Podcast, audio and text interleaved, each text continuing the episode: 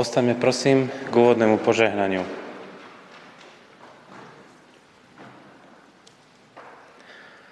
Nech nám všetkým, hľadajúcim aj hľadaným, nachádzajúcim aj nájdeným, utekajúcim aj bojujúcim za slobodu, ďalekým aj blízkym, trojediný Boh udeli milosť a požehnanie. Nech nás vovádza do pravdy, nech nás premieňa láskou, nech nás rozvezuje slobodou v Kristovi Ježišovi, našom pánovi. Amen.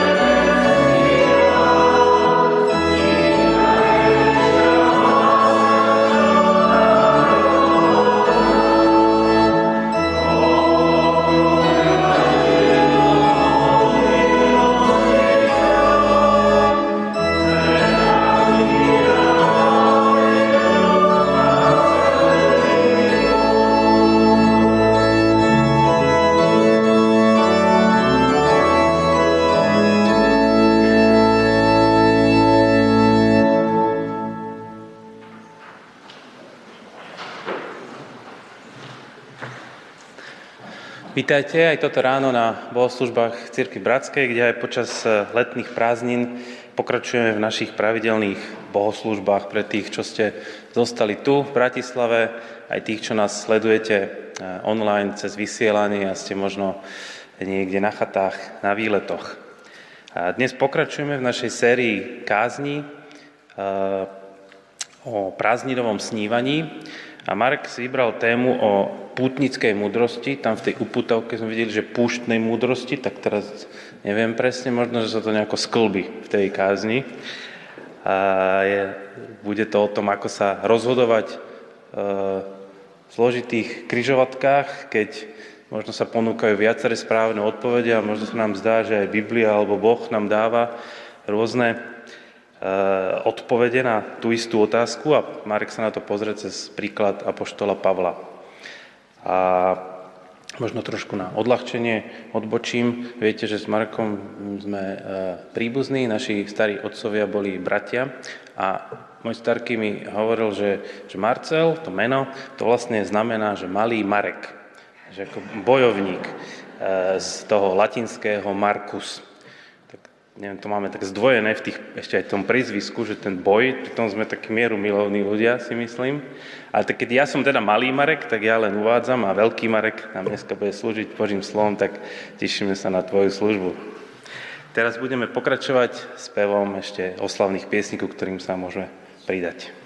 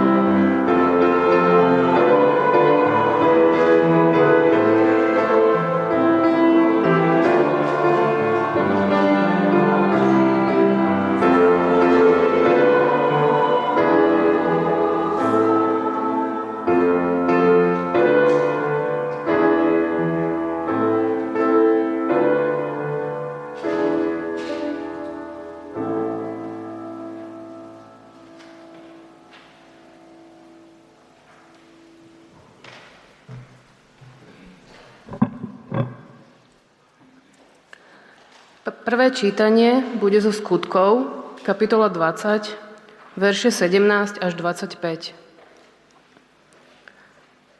Pavol poslal z Milétu odkaz do Efezu a pozval k sebe starších církví. Keď prišli k nemu, povedal im, vy viete, že od prvého dňa, ako som prišiel do Ázie, po celý čas som bol medzi vami. Slúžil som pánovi so všetkou pokorou v slzách a skúškach, čo na mňa doľahli pre úklady Židov. Nezamlčal som vám nič užitočné, ale ohlasoval a učil som vás verejne i po domoch. Naliehavo som Židom aj Grékom vydával svedectvo o obrátení k Bohu a o viere v nášho pána Ježiša. A teraz hľa, duch ma núti ísť do Jeruzalema, hoci neviem, čo ma tam čaká. Viem len to, čo mi Duch Svetý v každom meste dosvedčuje, že ma čakajú putá a súženie. Pravda, pokiaľ ide o môj život, neprikladám tomu nejakú cenu. Záleží mi len na tom, aby som dokončil svoje poslanie a službu, ktorú som prijal od pána Ježiša. Vydať svedectvo o evanieliu Božej milosti. Núža teraz viem, že nikto z vás, medzi ktorými som chodil a hlásal kráľovstvo, už neuvidí moju tvár.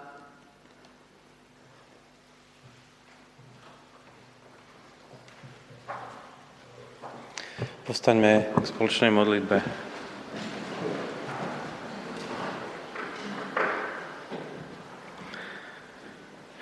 Ďakujem Ti Bože za toto nové ráno, tento nový deň, keď sme sa tu spolu mohli stretnúť, že môžeme byť tu ako spoločenstvo jeden s druhým a zažívať aj obecenstvo s Tebou a pozbudenie jeden od druhého aj od teba. Tak si uvedomujeme, že aj my sme často na, eh, na cestách v živote a, a v okamihoch, keď nevieme, ktorou cestou ísť a, a zdá sa nám, že viaceré cesty sú správne, alebo že tá správna nie je tá, ktorá bude najľahšia. A tá neistota je v nás aj v tomto svete čoraz viac prítomná. A prosíme ťa o to, aby sme sa vedeli spoliehať na Teba, aby sme vedeli budúcnosť dávať do Tvojich rúk. A ďakujeme, že v Tebe môžeme nachádzať uistenie, aj keď sami nevieme, ako ďalej. Tak veríme, že Ty nás, aj naše osudy, naše životy máš vo svojich rukách, sú tohto spoločenstva, aj to, čo sa bude diať s týmto svetom. Prosíme o to, aby si sa priznal k nám aj k ľuďom, ktorí tebe volajú. Prosíme ťa o miestach, na, o miesta, kde nie je pokoj, kde sú rôzne trápenia, kde je vojna, aby si zasiahol a ukončil to trápenie. Tak buď prosíme ťa prítomný aj tu dnes medzi nami a hovor ku nám aj cez slovo, ktoré máme dnes pripravené. Amen.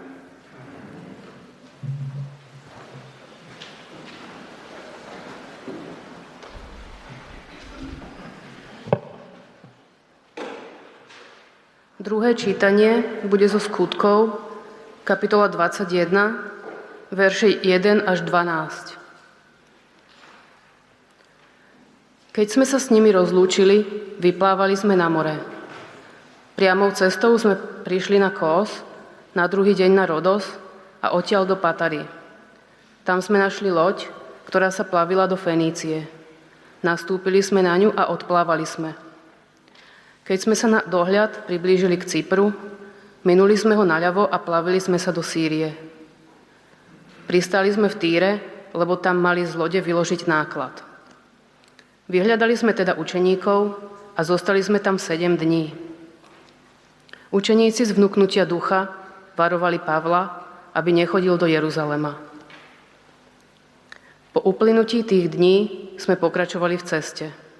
Všetci, aj s manželkami a deťmi, nás vyprevadili až za mesto. Tam sme na brehu pokľakli a pomodlili sme sa. Potom sme sa rozlúčili, nastúpili na loď a oni sa vrátili domov. Plavbu z Týru sme skončili príchodom do Ptolemajdy. Pozdravili sme bratov a zostali sme u nich na jeden deň. Na druhý deň sme odcestovali a prišli do Cézarej. Prišiel tam za nami z Judska istý prorok menom Agabos. Vzal Pavlov opasok, zviazal si nohy aj ruky a povedal Duch Svetý hovorí toto. Muža, ktorému patrí tento opasok, takto zviažu Židia v Jeruzaleme a vydajú ho do rúk pohanov. Keď sme to počuli, prosili sme Pavla, my aj miestni, aby nešiel do Jeruzalema.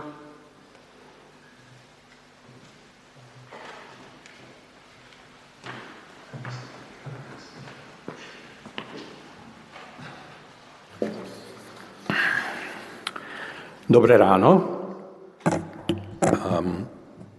Pred pár mesiacmi som prijal pozvanie viesť e, jednu z tých malých domácich skupín, do ktorých ste sa mohli prihlásiť. A tak sa zišla taká skupinka a my sme sa um, zamýšľali nad niekoľkými príbehmi z písma, ktoré, v ktorých tie biblické postavy čelia niečomu, čo, by, čo nazývam druhá polovica života. A takto dnešné rozmýšľanie je výsledkom jedného z tých našich stretnutí, za čo patrí vďaka tým účastníkom, ktorí svojimi myšlienkami a otázkami tej dnešnej kázni prispeli. Keď hovorím o druhej polovici života, tak mám na mysli to obdobie, ktoré začína v tomto strednom veku a, a je často poznačené takými vecami ako napríklad zmena zamestnania alebo hľadanie novej kariéry alebo poslania, často úzkosť z osamostatňovania sa detí, ktoré riešia dve najväčšie životné otázky, voľbu povolania voľbu životného partnera. Často potreba intenzívnejšej starostlivosti o starnúcich rodičov aj lúčenie sa s rodičmi. Na druhej strane, najmä v našej bratislavskej bubline, relatívna ekonomická stabilita, správcovstvo nejakých projektov alebo aktív. A často skúsenosť nejakej vážnej krízy, zdravotné problémy, úmrtie blízkeho, rozvod, sklamanie zo seba samého. Práve vďaka tej skutočnosti alebo tej skúsenosti krízy, nejakého ťažkého tienistého údolia, toto obdobie David Brooks nazval druhou horou že v živote musíme zostúpiť do toho údolia, aby sme potom mohli vystúpiť na tú druhú horu. A pre mňa jedným zo znakov tohto obdobia je aj také pozorovanie, že len o málo veciach v živote sme si 100% istí. Prežívam to tak, že už je len zo pár vecí, ktoré vnímam ako naozaj dôležité a mám v nich takú vysokú mieru istoty. Možno oddanosť najbližších ľudí v rodine a medzi priateľmi, niekoľko najhlbších presvedčení o Bohu, cesta za Ježišom, možno jedno či dve kotvy vnímania môjho poslania. Ale všetko ostatné čoraz viac vnímam oveľa nejasnejšie, ako si tekutejšie. Pred 30 rokmi, keď mal americký pesničkár Billy Joel toľko rokov, čo my teraz, tak napísal text pesničky Shades of Grey. Ja som poprosil nášho sama, aby mi tú, tú kázeň trošku skrátil, vyškrtal a okomentoval. A toto je prvé, čo mi škrtol. Hovorí, oco, Shades of Grey to je nejaký, nejaký erotický thriller, to nemôžeš tam um, dať, ale teda Billy Joel toto napísal dávno pred tým, ako niekto iný zneužil pojem Shades of Grey, teda tiene šedej. A Billy Joel tam v tej pesičke um, spieva, že všetko bolo očami mladosti tak perfektné a jasné, žiadny strak a pochybnosti. Na rohu pravdy som stál neomilne. Teraz však vidím len odtiene šedej. Čím viac viem, tým menej rozumiem. Malo by byť všetko čierno-biele, ale farby, ktoré vnímam, sú odtiene šedej. s pribúdajúcou múdrosťou rokov, vyznať sa v tom nejako snažím, ale ľudí, ktorých sa teraz bojím, sú tí, čo nemajú pochybnosti žiadne. My sme v tej našej skupinke rozmýšľali aj o príbehu Apoštola Pavla, ktorý v 20. kapitole knihy skutkov um, um, tam Lukáš nám zaznamenáva tu jeho takú prelomovú rozlúčku s jeho milovanými Efezanmi, ale je to vlastne rozlúčka s celým jeho um, pôsobením v, v, v Malej Ázii, Macedónsku a Grécku, ktorá trvala asi 10 rokov. Ja už som dávnejšie kázal o tomto jeho poslaní v tomto období, kde v tých mestách tie jeho dve základné identity by sa dali nazvať, že bol správcom a pastierom.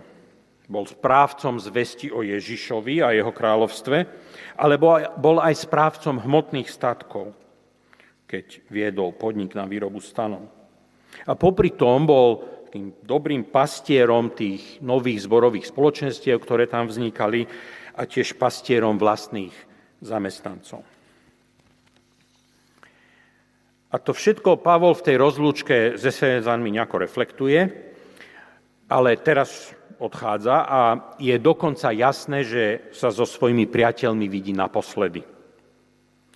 Nie, že by rezignoval na identitu správcu a pastiera, no ale čím sa stáva taký kristovský pastier, ktorý opúšťa svoje pôvodné stádočko, aby priviedol iné stádo do košiara ten Ježišov obraz z Jána 10. kapitoly nie je o hľadaní jednej zablúdenej ovečky.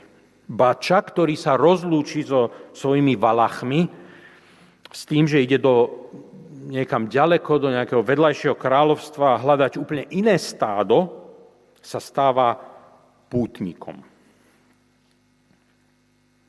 Pútnik nie je tulak. Pútnik od niekiaľ vyšiel a niekam smeruje. A my vieme, od čoho a od koho Pavol odchádza, kam však ide. A v tomto príbehu ho zachycujeme v momente, keď len nedávno napísal list Rímanom, kde v 15. kapitole odkrýva ciele tohto nového putnického obdobia. Tam píše, že v, tých krajoch, v týchto krajoch už nie je pre mňa nejaké voľné pole a už mnoho rokov túžim prísť k vám, teda do Ríma, keď budem cestovať do Hispánie. Dúfam totiž, že vás uvidím, keď budem prechádzať cez vaše mesto a že ma vychystáte na cestu, keď najprv medzi vami trochu pookrejem. Teraz však idem do Jeruzalema. Takže pútnik Pavol smeruje kam? Do Hispánie, teda dnešného Španielska, čo bol vtedy najvzdialenejší koniec vtedajšieho sveta, najzápadnejší roh rímskej ríše. A nie divu, že upozorňuje tých svojich priateľov, že už sa neuvidia. Pavol má už svoje roky a dobrodružstvo, do ktorého sa púšťa, je doslovnou odpoveďou na Ježišovo poslanie byť svetkami v Jeruzaleme, v celom Judsku i Samárii, až po kraj zeme. V skutkoch 1.8. Keď sa niekto v prvom storočí vybral na kraj zeme, kraj sveta, Nikto neočakával, že sa vráti živý a zdravý.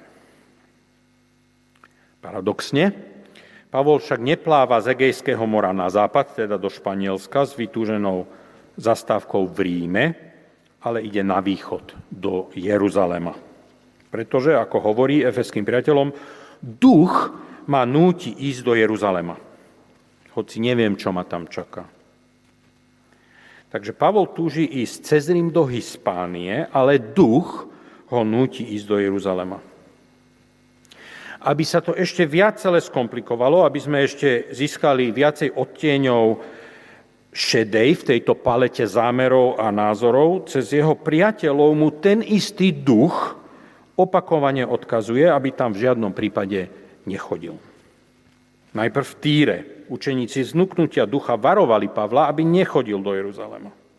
A potom prorok Agabos v Cezare je naozaj teatrálne naliehavý. Agabos vzal Pavlov opasok, zviazal si nohy aj ruky a povedal, Duch Svety hovorí toto. Muža, ktorému patrí tento opasok, takto zviažu Židia v Jeruzaleme a vydajú do rúk pohanov. Keď sme to počuli, prosili sme Pavla, aby nešiel do Jeruzalema. A nezabúdajme, že tým rozprávačom tu je Lukáš a hovorí v prvej osobe množného čísla, čiže je osobne prítomný. A Lukáš nás nenecháva na pochybách, že sa jedná o varovanie Svetého Ducha. No ale Pavlovi tiež musíme veriť, že k nemu, k nemu prehovára ten istý duch a núti ho urobiť presný opak. O čo tu ide? Nevie sa Svetý Duch rozhodnúť? Alebo hovorí Svetý Duch rôznym ľuďom úplne rôzne veci? Zdá sa mi, že keby sme hľadali nejaký biblický príklad skutočne zamotanej a protirečivej situácie hľadania Božej vôle a porozumenia Božích zámerov v takejto druhej polovici života, tak toto je dosť dobrý príklad. Ako sa má Pavol rozhodnúť? Má čakať na nejaké nové Božie zjavenie? Ale obrazne povedané jazykom tejto našej letnej série, sny sa už prisnili. Duch prehovoril. Lenže k Pavlovi tak a k tým jeho priateľom inak. Čo nakoniec rozhodlo o tom, že Pavol nasadol v Mileckom prístave na loď, ktorá smerovala v ústrety neistote a ohrozeniu na východe, namiesto toho, aby nasadol na loď, ktorá by sa plavila na jeho vytúžený západ. Okrem listu Rímanom, nedávno pred týmto rozhodovaním Pavol napísal aj listy do Korintu. A nie hádam známejšieho pavlovského textu, ako je hymnus lásky v 13. kapitole 1. listu Korintianom, ktorý mimochodom radi čítame na svadobných, svadobných sobášoch a bohoslužbách, ale ten Pavlov text nie je o partnerskej alebo manželskej láske. Pavlova oslava lásky agapé končí konštatovaním reality, že v zručnosti poznávania, cudzie slovo epistem, epistemológia, v našom rozhodovaní sa stále pohybujeme v akejsi šedej hmle. Pavol končí ten hymnus lásky konštatovaním, iba z časti poznávame a z časti prorokujeme. Teraz vidíme len akoby v zrkadle, v záhade. Tento výrok je prejavom toho, čo David Brooks nazýva epistemologická pokora, o ktorej píše takto. Epistemológia je náuka o ľudskom poznávaní. Ako vieme to, čo vieme? A epistemologická pokora popisuje stav, keď človek uznáva, ako málo toho naozaj vie a môže vedieť. Epistemologická pokora je otázka základného životného postoja a je predpokladom všetkého správneho konania. Vychádza z porozumenia toho, ako málo sami seba poznáme. Človek je sám sebe najväčším tajomstvom. Pavol teda prijíma realitu pokory v oblasti poznania, ale život mu prekladá stále nové a nové situácie, v ktorých sa aj tak musí nejak rozhodovať. A okrem iného v tom prvom liste Korinským hľadá akúsi novú kristovskú teóriu poznania. Hľadá odpovede na epistemologické otázky, teda práve také, akým teraz čelí. Ako zistíme, čo je pravda uprostred palety šedivých možností, tvárov v tvár zahmlenému zrkadlu? hneď v 20. verši 1. kapitoly. Kde nájsť skutočnú múdrosť? Kto nám poradí? Kto sa tu naozaj rozumie tajomstvám života? Sú to Židia? Tí by mohli vedieť poradiť. Oni sledujú znamenia, ich proroci mávajú sny a zjavenia, úplne ako Agabos alebo aj samotný Pavol. Alebo je lepšie naslúchať gréckým filozofom, ktorí nazhromaždili naozaj cenné poklady dôležitej múdrosti a naučili celý svet matematike a logike? Ďaká Bohu za Lukáša a jeho gréckých priateľov, ktorí si uprostred zmetku zachovávajú chladnú racionálnu hlavu. Pavol, ak máš v Jeruzaleme nezmieriteľných nepriateľov, je to životu nebezpečné a teda tam nesmieš ísť. Jednoduchá, pravdivá grécka logika. Urobme si tu také prvé zastavenie a také prvé zamyslenie. Skúste sa vžiť do tohto príbehu. Predstavte si, že ste súčasťou tejto Pavlovej skupiny. Ktoré východisko je vám bližšie? Židovské mystické snívanie, lúštenie tajomných odkazov? Alebo grécka racionalita a logika? Nehádajme pritom pri tejto voľbe nejakú správnu odpoveď. Lebo to, spôsob, akým nám Lukáš ako keby obidva tie prístupy predkladá, eh, on nám ich prekladá ako, obidva ako autenticky duchovné.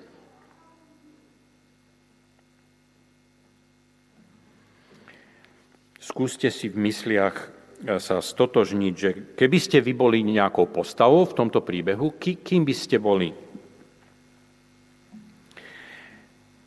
Pavol v tej prvej kapitole prvej, prvého listu Korintianom ako alternatívu k židovskej mystike a proroctvám a tiež ako alternatívu ku gréckej logike a racionalite ponúka paradoxnú tretiu cestu.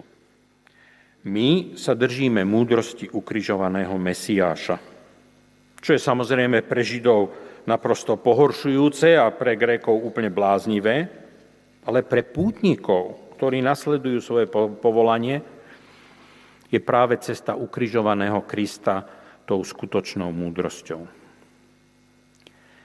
Ako takáto cesta vyzerá? Dalo by sa povedať, že tá 13. kapitola, ten hymnus lásky, je potom takým podrobným komentárom k týmto Pavlovým otázkam. Pavol na Prahu tretej tretiny svojho života objavuje hĺbší kristovský zdroj múdrosti, ktorým je epistemológia lásky, poznávanie láskou. Pavol zistuje, že tie najhlbšie roviny reality, tie najdôležitejšie veci života je možné spoznať len cestou božskej sebaobetavej lásky agape. Pretože ako Pavol hovorí, parafrázujem, Židovské mystické videnia a proroctva sa pominú a grécké racionálne poznanie bude prekonané. Ale láska pretrvá. Lebo veď len z časti vidíme duchovne, mysticky či intuitívne. A len z časti poznávame racionálnou logikou a uvažovaním. To boli aj pre mňa také detinské spôsoby nadobúdania múdrosti, ale už som dospel. Vstupujem do poslednej pútnickej fázy života a kým sa stretnem s Kristom tvárov tvár, keď budem už všetko a všetkému rozumieť, dovtedy mi najspolahlivejším kompasom poznávania a rozhodovania ostáva kristovská sebaobetujúca sa láska. Lebo tá je najväčšou vecou v celom vesmíre. Preto môže Pavol Efeským pri rozlúčke s ľahkým srdcom povedať, pokiaľ ide o môj život, neprikladám tomu nejakú cenu. Záleží mi len na tom, aby som dokončil svoje poslanie a službu, ktorú som prijal od Ježiša. Vydať svedectvo o jeho evanieliu. Pavol dosiahol stav, ktorý David Brooks nazval pútnickou múdrosťou. Pútnik je trpezlivý, je vybavený odolnosťou voči protivenstvu, schopnosťou zvládať neistotu, prijať tajomstvo a pochybnosti, bez nutkavej potreby zhrňať fakty a všetko rýchlo vysvetliť. V istom momente putovania nastane pokoj a na prvý pohľad nesúrodé pozorovania sa spoja do zmysluplného celku. Pútnik si v mysli postupne vytvára predbežné mapy reality, a niekedy prichádzajú výbuchy inšpirácie a obraz mapy sa zaostrí. To, čo sa predtým zdalo neuchopiteľne zložité, sa zrazu javí ako nádherne jednoduché. A napokon, často až po rokoch dôsledného pozorovania a období sucha a márneho snaženia, pútnik dosiahne fázu, pre ktorú mali starovekí Gréci výraz métis – Je to stav pútnickej múdrosti, ktorá je ovocím konverzácie medzi intuitívnym a racionálnym myslením a poznávaním. Človek, ktorý dosiahol métis, má zažitú zbierku metafor a súbor praktických prístupov, ktoré vystihujú väčšinu situácií a krokov v živote, hovorí David Brooks. Ako teda vyzerá Pavlova pútnická múdrosť? Na čo sa v duchu kristovskej sebaobetujúcej lásky zaostrí Pavlovo uvažovanie a do akého praktického prístupu vyústi uprostred tejto zmetočnej a rozporúplnej situácie. A pre Pavla sa toto rozhodovanie zužuje na naprosto prekvapivú pec, vec. A to sú peniaze. Teda konkrétne finančnú zbierku, ktorú Pavol vymyslel a v posledných rokoch, dvoch rokoch organizoval v zboroch Macedónska a Grécka na podporu chudobných členov Jeruzalemského zboru. Popisuje to 8 až 9 kapitola 2. Korintianom aj 15. kapitola Rimanom.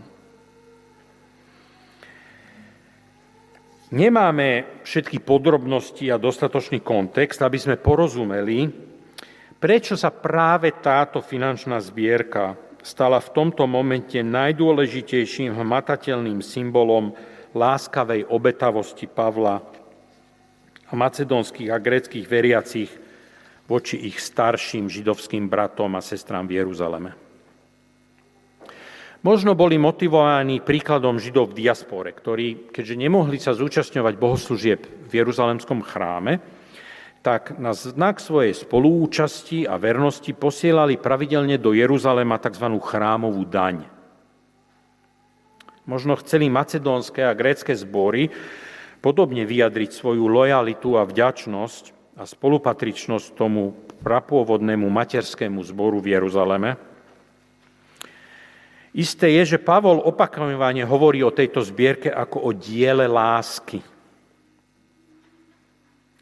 Pavol dlhý čas pracoval ako dobrovoľný fundraiser finančnej podpory pre chudobných v Jeruzaleme a povzbudzoval zbory v Macedónsku, Achajsku a Grécku, aby sa zapojili. A oni sa naozaj do tohto diela lásky zapojili a suma peňazí, ktorá sa nazbierala, zjavne nebola malá. Ako by mohol Pavol teraz ostať mimo? Jeruzalém má všelijaké pochybnosti o pravovernosti nežidovských veriacich, toto však bude prejavom veľkej oddanosti a lásky. A to ich určite presvedčí. A Pavol teda musí ísť osobne odovzdať zbierku do Jeruzalema. Kvôli láske vďačnosti voči ochotným darcom, kvôli láske spravodlivosti voči chudobným a kvôli seba obetavej láske k jeho nepriateľom v Jeruzaleme. Po tom poslednom varovaní proroka Agabosa Lukáš zaznamenal. Prosili sme Pavla, my aj miestni, aby nešiel do Jeruzalema. Ale Pavol povedal, čo to robíte, čo, plačete a trháte mi srdce. Veď ja som pripravený pre meno pána Ježiša dať sa nielen zviazať, ale v Jeruzaleme aj zomrieť. Keďže sa nedal prehovoriť, prestali sme naliehať a povedali sme mu, nech sa stane pánova vôľa. Po tých dňoch, keď sme sa pripravili, vystupovali sme do Jeruzalema.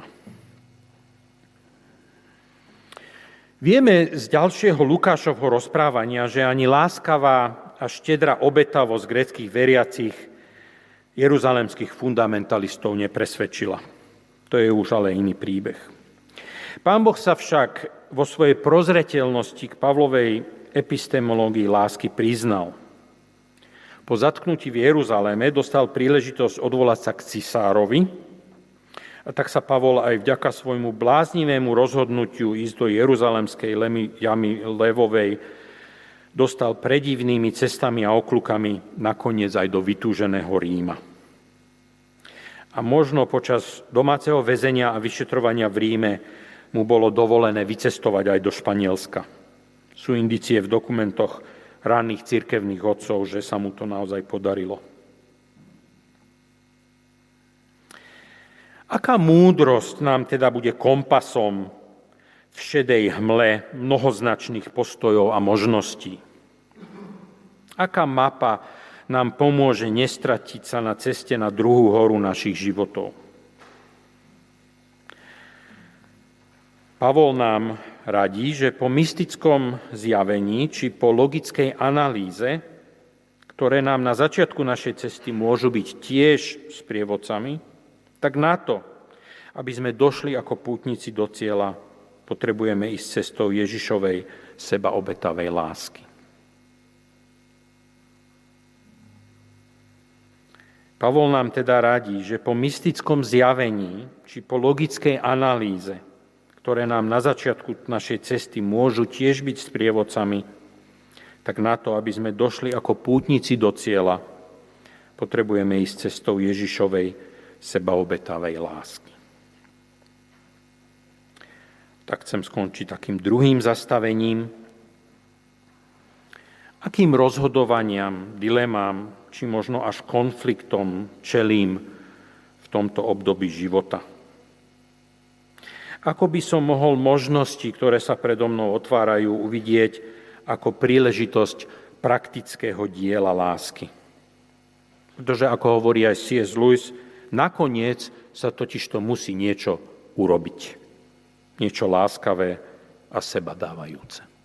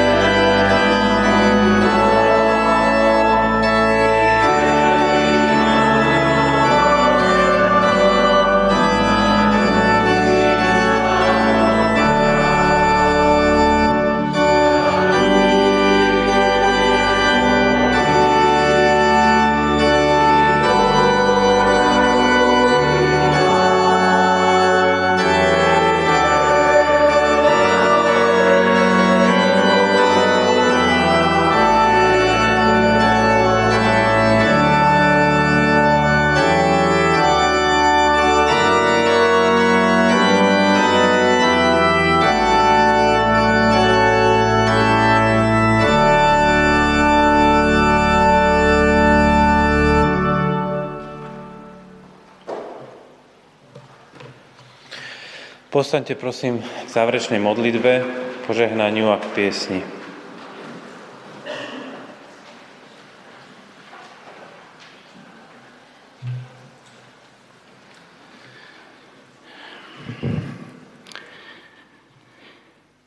Chceme ti poďakovať, že, drahý Bože a Oče náš, za to slovo, ktoré je sviecou našim nohám. Chceme ti poďakovať za životný príklad Apoštola Pavla. Chceme ti poďakovať, drahý pane, za všetky tie okamžiky, kedy si sa v našom živote zjavoval a presvedčoval nás o tom, že si v svojej láske a milosrdenstve nevypustil nikoho z nás zo svojich rúk. Chceme ti poďakovať za toto poznanie, ktoré je o to dôležitejšie, keď na konci našich ciest stojíme pred otvoreným hrobom. veľmi potrebujeme vieru, nádej a vedomie, že na druhej strane nás ti objímeš vo svojej láske.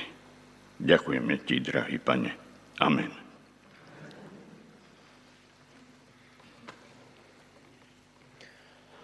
Nech nám Boh dáva múdrosť ukrižovaného Krista aj do našich dní a našich rozhodovaní, aby sme znamenia aj logiku posudzovali cez seba obetujúcu sa lásku, ktorá jediná pretrvá. V mene Boha Otca, Syna i Ducha Svetého. Amen.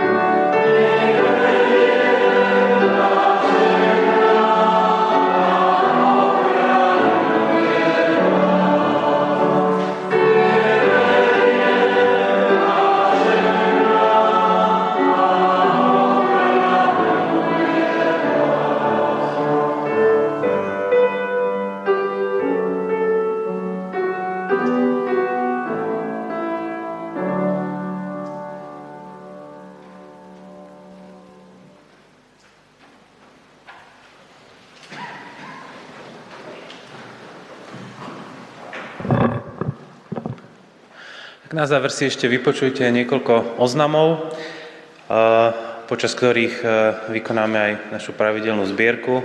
Ďakujem všetkým, ktorí prispievate svojimi darmi na chod a správu aj tohto spoločenstva. Naše bohoslužby pokračujú v nedelu aj cez toto letné obdobie, tak ako obvykle. A ak budú prítomní premietači a streamery, tak budeme aj vysielať online je to naše bohoslužby naďalej. Znova opakujem tú výzvu, ak sú nejakí ľudia, či mladí, či starší, ktorí by sa do tejto služby chceli zapojiť, myslím vysielanie a streamovanie, aby sa u nás prihlásili.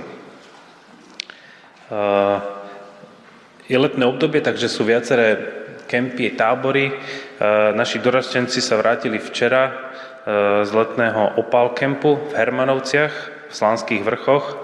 Dosť im tam pršalo, ale napriek tomu zažili krásny a bohatý pobyt, nielen na športové a iné zážitky, ale aj na duchovný program, tak sme radi, že mohli byť toho súčasťou. Minulý týždeň bol tiež aj letný pobyt D3 na Remate, kde boli viacerí ľudia z nášho spoločenstva, tak verím, že aj tam mali požehnaný čas. A tento týždeň v piatok zase odchádzajú e, deti z kvapôčiek na svoj letný pobyt, e, takže prajeme aj im pekné počasie a príjemný pobyt, tak môžete na nich myslieť aj na svojich modlitbách, aj na všetkých ostatných, ktorí sú na rôznych pobytoch a táboroch. Máme dve smutné správy. E, v pondelok bola v Kapskom meste v Južnej Afrike posledná rozlúčka s Marínou Sasman Spišiakovou. To je najstaršia dcéra Alenky a Bohuša Spišiakovcov. Marína bola súčasťou tohto zboru, e, zapájala sa aj do hudby a iných e, vecí, tak vyjadrujeme rodine našu úprimnú sústrasť aj v tomto ťažkom období. A tiež sme dostali správu, že v piatok bola posledná rozlúčka s Katarínou Setvákovou, ktorá zomrela vo veku 102 rokov. Sestra tiež v minulosti chodila do tohto spoločenstva, dožila sa krásneho veku. To je už zoznamom všetko. Ďakujem pekne a prajem vám ešte príjemnú nedelu.